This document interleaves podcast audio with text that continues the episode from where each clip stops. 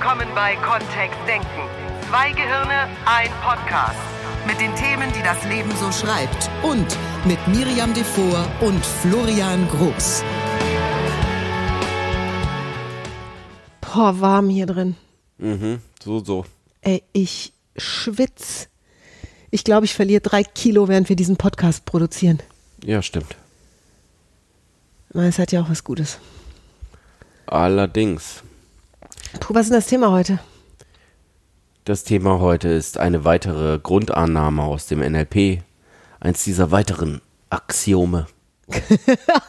Wer den vorangegangenen Podcast nicht gehört hat, über das Wort Axiome haben wir da schon gelacht. Ja. So, wenn die, wenn die, googles, wenn es jetzt nicht klar ist. Eine der Annahmen, die ähm, wir über die Welt treffen, die wir nicht näher begründen, sondern die wir als vorausgesetzt annehmen. Und da gibt's im NLP bei manchen Trainern acht, bei anderen zehn oder sogar zwölf. Und wir nehmen mal die heraus, von denen wir uns relativ sicher sind, dass sie von der Quelle stammen. Und Die sich als sehr praktisch erwiesen haben. ja. So. Und das wäre dann heute? Die Bedeutung der Kommunikation ergibt sich aus der Reaktion des Zuhörers. Wow. Ich hab's nicht verstanden. Vor vielen Jahren habe ich schon einen Podcast gehört, der heißt Manager Tools. Da geht es um wirklich sehr praktische Werkzeuge für Manager. Die haben immer gesagt, Communication is what the listener does. Kommunikation ist das, was der Zuhörer dann tut. Huh, geht ja noch einen Schritt weiter. Ja. Ah. Das heißt, ich höre nicht nur hin, was der dann sagt. Sondern ich gucke dann eben, was, was ist das, was er tatsächlich tut. Genau. Wow. Also ich übersetze das jetzt mal in Miri-Deutsch. Ich sag irgendwas und der Mensch, mit dem ich spreche, egal ob ich das selbst bin oder jemand anders, reagiert in irgendeiner Weise darauf. Ja. Und diese Reaktion ist in Wahrheit, ist in Wahrheit der Kern meiner Aussage. Nein? Das ist die Bedeutung, ja. Boah. Das, das ist nicht, das ist unfair. Wie- Inwiefern? Na, wenn der andere irgendwie zu doof ist, um mich zu verstehen. Ja. Dann so und und jetzt das Schöne an dieser Vorannahme, dann liegt die dann liegt diese Herausforderung nicht in der Doofheit des kommunikativen Gegenübers, sondern in der in der Verantwortung des Vermittelnden. Das heißt, ich soll das dann irgendwie. Wollen wir mal ein Beispiel machen? Also nur so um Okay. um das wir haben am Freitag frei. Wollen wir ins Phantasialand fahren? Nein. Ähm, so, da haben wir es doch jetzt schon. Das ist doch doof. okay. Wir, ha wir haben ja wenige Tage, wo wir gemeinsam was unternehmen können. Das stimmt. Und ich lieb's, mit dir was zu unternehmen. Das ist auch sehr wahr. Erlebnisse zu generieren, Ja. von denen wir abends, wenn wir in der untergehenden Sonne auf dem Balkon sitzen, dann noch schwärmen können. Da gehört zum Beispiel Achterbahnfahren dazu. Sehr wahr. Im wahr. Phantasialand gibt's eine neue Achterbahn. Gibt's echt? Offen schon? Ich weiß es nicht, ob sie schon offen ist. Auf jeden Fall ist sie weiter gebaut, Hm, Das stimmt. als, als, als wir als das letzte Mal da waren. Mhm. Die würde ich ja, also ich wäre ja neugierig, wie die aussieht. Ich wäre neugierig. Wir haben am Freitag nur nicht frei. Haben wir nicht? Nein, ich nicht. Oh, du hattest doch gesagt, dass du frei hast. Doch nicht. Nee. Na gut. Und jetzt? Ja. Ja, dann ist diese Kommunikation auch nichts geworden. das war, und ich habe ich hab mich den Regeln entsprechend verhalten. Ich habe zumindest was anderes probiert.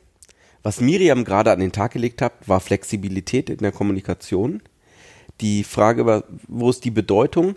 Die Bedeutung wäre in dem Nein, oder? Ja.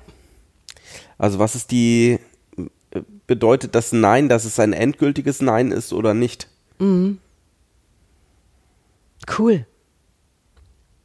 So, Und das, das heißt, wenn ich in ein Gespräch gehe, egal ob das jetzt geschäftlich ist oder privat, dann starte ich quasi einen Kommunikationstest mit dem, was ich sage, um abzuwarten, was der andere macht, um dann umzuschwenken unter Umständen, einen Plan B in der Tasche zu haben. Oder auch nicht, wenn es gleich klappt. Da steckt dann die Flexibilität drin, genau. Und erstmal in dem, was ich sage, da gucke ich eben, was macht mein Gegenüber, um zu verstehen, was ich gerade gesagt habe. Okay. Das heißt genaue Beobachtungsgabe. Ja. Nur dann darf ich ja tatsächlich mir in binnen Sekundenbruchteilen überlegen, falls die Reaktion nicht ist, so wie ich es mir gewünscht hätte, was ich dann sage oder wie ich der, wie ich meiner Aussage eine neue Bedeutung Wenn geben die, kann. wenn die Reaktion nicht so ist, wie ich sie mir gewünscht hätte, dann kommt die Flexibilität vom letzten Ah. Mal wieder ins Spiel, ne? Da verbinden sich zwei Grundannahmen. Ja.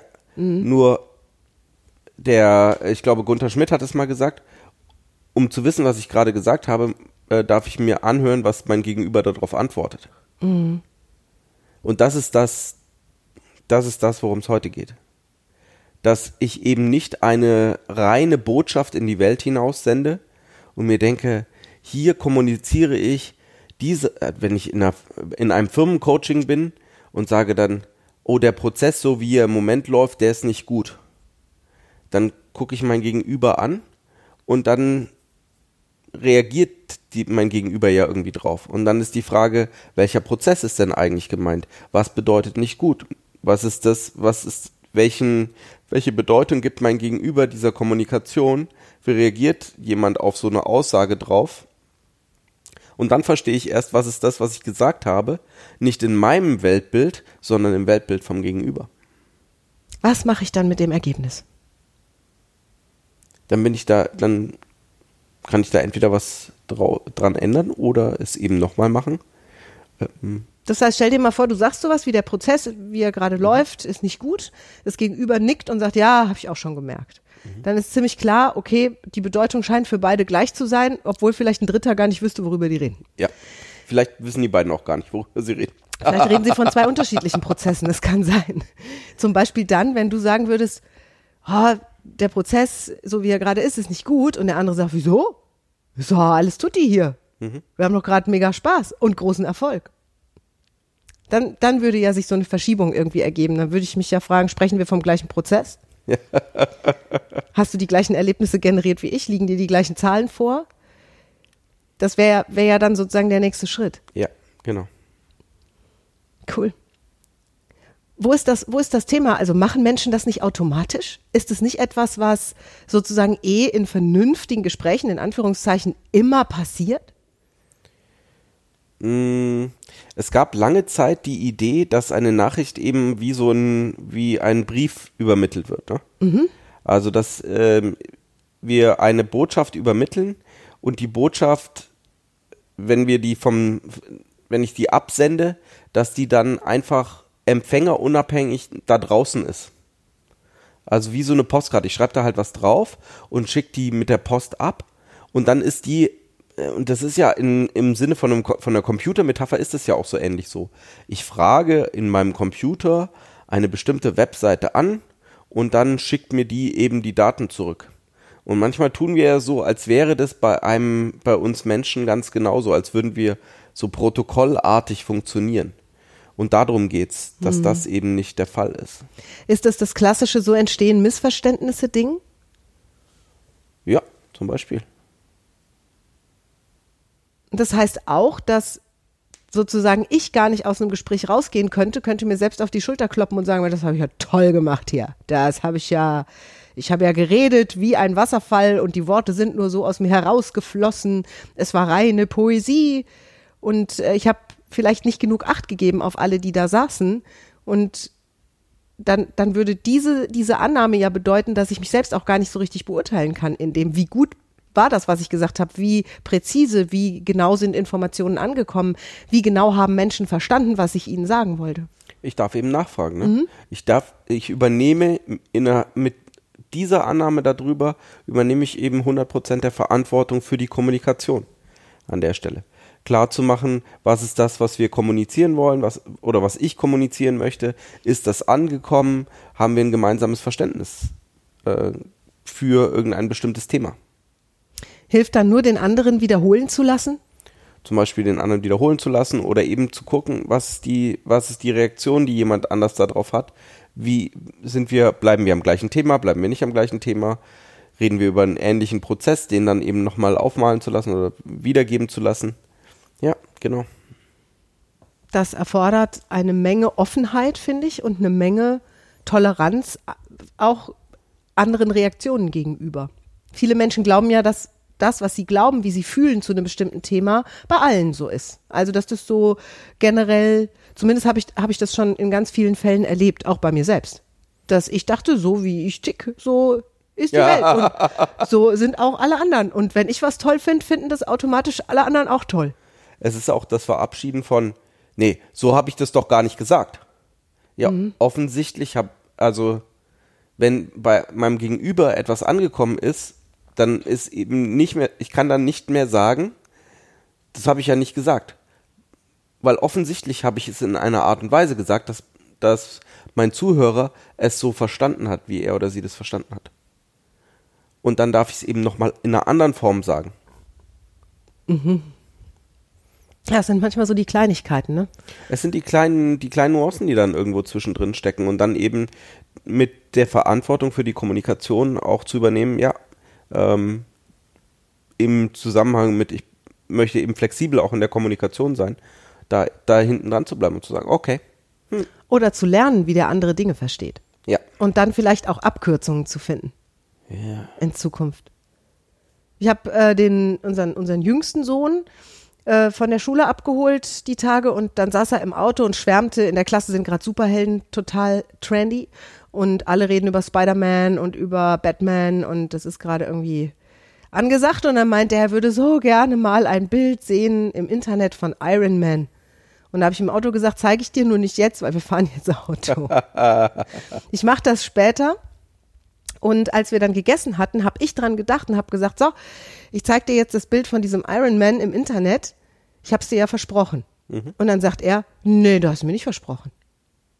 Und tatsächlich hatte ich nicht gesagt, ich verspreche dir, dass ich dir es zeige. Also so Kleinigkeiten, die für mich, also ich hatte das Gefühl, ich habe es ihm versprochen, weil ich im Ja. Auto ihm die Zusage gegeben habe, dass ich es ihm zeige.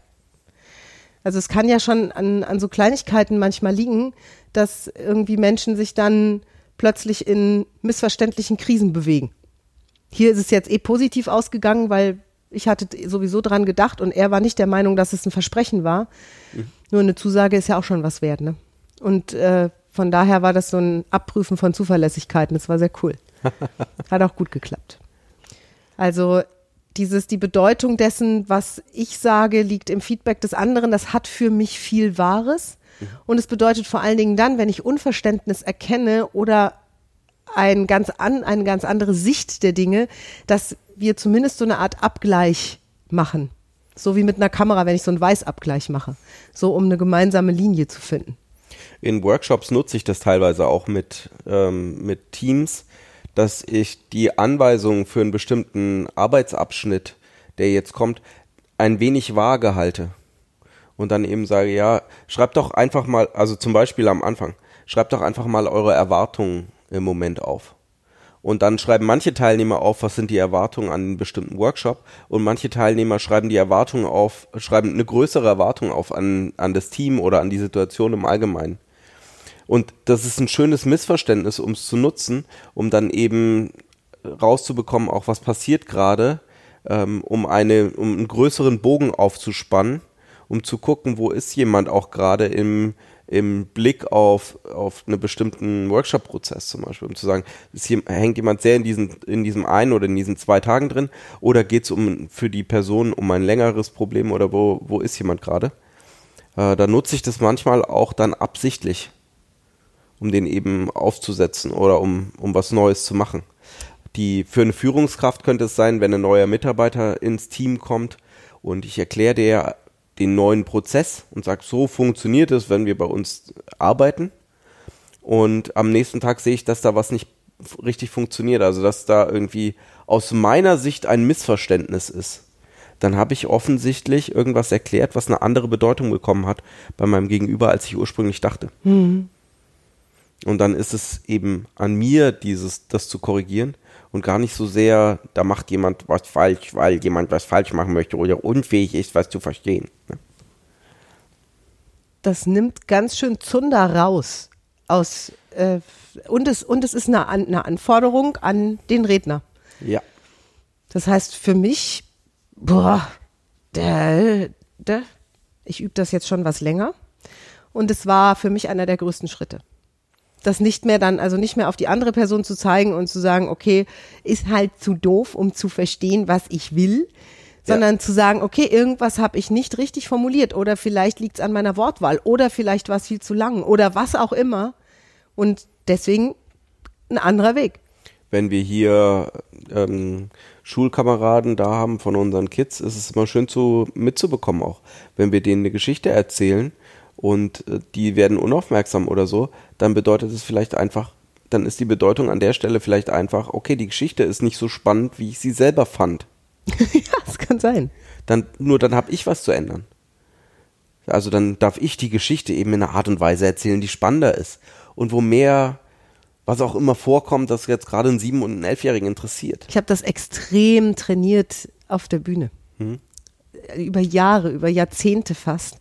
Dieses Wahrnehmen von, wie reagiert. Und ich meine, auf der Bühne ist es krass, wenn ein Publikum, Publikum reagiert, oft geschlossen. Das heißt, da ist so eine Wucht an Feedback dann da. Wenn ich einen guten Impuls ausgesendet habe, einen passenden Impuls, einen eindeutigen Impuls, der wirklich teils Jahrtausende von Menschen erreicht hat dann von dort aus, dann war das ein extrem krasses Gefühl, wenn ich gesagt habe und jetzt alle die Hände hoch und mitklatschen und die haben das gemacht. Das war schon, also ne, da habe ich mich manchmal selber erschrocken. Auf der anderen Seite habe ich auch erlebt, dass das eben nicht so gut funktioniert hat oder dass offensichtlich nicht ganz klar war, was ich von denen wollte. und es ist sehr lustig, in, in tausend Mann Publikum zu gucken und es herrscht generelle Verwirrung, weil die Frau auf der Bühne irgendwas gesagt hat mit jeder macht einen Schritt nach rechts und nach links. Und, Und die, die Leute dotzen gegeneinander- gegeneinander. Also, das ist sozusagen immer die Frage, wie einfach mache ich es dann oder kann ich es noch einfacher machen oder war einfach ein falsches Wort drin, ein Wort, das nicht das erzeugt hat, was ich gerne hätte als Feedback. Und es ist noch nicht mal falsch, sondern es ist nur anders. Also es war schon dort das Learning. Das auf ein eins zu eins Gespräch über, zu übertragen, bedeutete eben, sehr, sehr wach zu sein. Erwachsene ertragen ja ganz viel. Die sind ja sehr höflich, die sind ja sehr wohlerzogen. Ja. Das heißt, ne, bei unserem Podcast ist es simpel. Wenn du zu Hause denken würdest, oh, ja, dann würdest du halt ausschalten und Florian und ich würden es nicht mal merken. Nur Erwachsene, die einem anderen zuhören, der vielleicht eine ellenlange und für den Zuhörer sehr langweilige Geschichte erzählt, bedeutet nicht, dass die unbedingt auch gähnen und sowas sagen wie langweilig. Sondern die gucken noch ganz höflich mit aufgerissenen Augen. Vielleicht sind sie innerlich ganz woanders. Und ich darf sozusagen sehr feinfühlig werden für Zeichen von ist, bist du noch da? Also bist du wach? Bist du, hörst du zu? Siehst du alles? Und das ist wirklich, das, das ist sehr gut. Hm. Mittlerweile bin ich da besser drin und ich merke, dass ich immer noch und in jedem Gespräch dazu lerne. Das ist vielleicht auch in der Annahme dann eben mit drin, dass es immer, dass es in jedem Gespräch feedback-orientiert ist. Und das, ich habe das ja auch bei, bei Trainings von, von Kollegen oder von vielen anderen erlebt, ähm, dass so ein formularischer Ansatz von, ich halte ein bestimmtes Training dann immer ähnlich oder gleich, dann eben in manchen Gruppen irgendwie komischerweise nicht funktioniert. Und dann ist, bedeutet es eben, ja, okay, dann darf ich da an der Stelle jetzt was anderes machen. Ne? Und die Frage ist, möchte ich diese Verantwortung als Trainer an der Stelle haben oder eben auch als Coach? Zu gucken, wenn wir eine Coaching-Sitzung hier haben, wenn ich eine Coach, ein Coaching habe im Unternehmenskontext, dann eben zu schauen, macht jemand tatsächlich was anderes? Ist die Veränderung tatsächlich da? Weil dann haben wir offensichtlich die gleiche, eine gleiche Bedeutung übertragen an der Stelle. Oder ist es, ähm, ist es ja an jemand einfach nur so vorbeigegangen, ne? Und es ist oft an Zeichen zu erkennen, die sehr eindeutig sind. Guckt ein Mensch entspannt, lächelt er, Ja. Hört er dir aufgeregt zu oder ist er voll drin in deiner Geschichte? Kommen zwischendurch vielleicht sogar so kleine Einwürfe, die das noch Nicken, ne, nicken oder vielleicht auch verbal so, oh ja, das kenne ich, ne, so solche Aussagen. Also du kannst es sehr gut erkennen, ob ein Mensch dir gerade folgt oder nicht. Und wenn das nicht so einfach ist, zum Beispiel im Sitzen, in vielleicht einer etwas schwülwarmen Atmosphäre von einem schon durchgesessenen Konferenzraum, dann wäre Florians Idee vom Anfang dieses Podcasts gut, frag doch nach. Also was ist dabei? Zu sagen, sind wir beide auf der gleichen Linie unterwegs? Wollen wir das nochmal eben kurz miteinander abgleichen, dass das passt, wie gut das passt. Dass wir da, wenn wir jetzt loslegen, die Dinge tun, die, die wir besprochen haben. Und das, ich, ich finde es super legitim. Es wäre übrigens auch der Fall, wenn ich weiter darauf bestehe und es ist hier warm in diesem Raum. Also ist Ja, das haben wir Mein uns T-Shirt mit ist- der mein mit T-Shirt einer Dachwohnung im Sommer. Ja, das stimmt. Und würdest du vielleicht den Ventilator anschalten? Das können wir gerne gleich machen. Oh, toll. Haben wir schon den Werbeblock gebracht? Nee. Im Sommer in Arnsberg, da wird es auch schön warm, Ja. typischerweise. Und es bleibt durch die Holzhäuser, in denen wir sind, immer noch angenehm. Ja, wir sind mitten Und wir im machen Wald. eine Mittagspause, die ein bisschen länger ist, um eben auch schwimmen gehen zu können und um das ein bisschen zu genießen. Das heißt, wir haben bei unserem NLP-Master in Arnsberg Ende Juli ähm, morgens einen größeren Block und dann eher Richtung späteren Nachmittag einen Block und zwischendrin eine Siesta. Eine Siesta. Ja. Wenn Ja. sich das so ergibt und das Schwimmbad wieder offen hat, sehr gerne. Und im September gibt es den nächsten Practitioner bei uns. Das heißt, du kannst die NLP-Grundausbildung bei uns machen. Auf unserer Homepage findest du die exakten Daten www.kontext-denken.de. Und im Oktober bilden wir zum ersten Mal Kontextdenken NLP-Coaches aus. Ja, naja, der Society of NLP lizenzierte NLP-Coach. International lizenziert, exakt. Und freuen uns riesig auf diesen Kurs. Der ist gut gebucht und das wird eine ganz tolle Truppe. So, das war der Werbeblock, ne? Ja, und jetzt? Wie und jetzt? Jetzt setzen wir uns. Hm. Jetzt setzen wir uns raus. Das ist Ein Glas Idee. Eistee. Oh ja. Raus auf den Balkon. Herrlich. Schnell, mach die Kiste aus. Bis nächste Woche. Tschüss. Tschüss. Mehr von uns gibt es unter www.kontext-denken.de. Unsere Seminare, unsere Workshops und unsere MP3-Downloads findest du auf unserer Seite.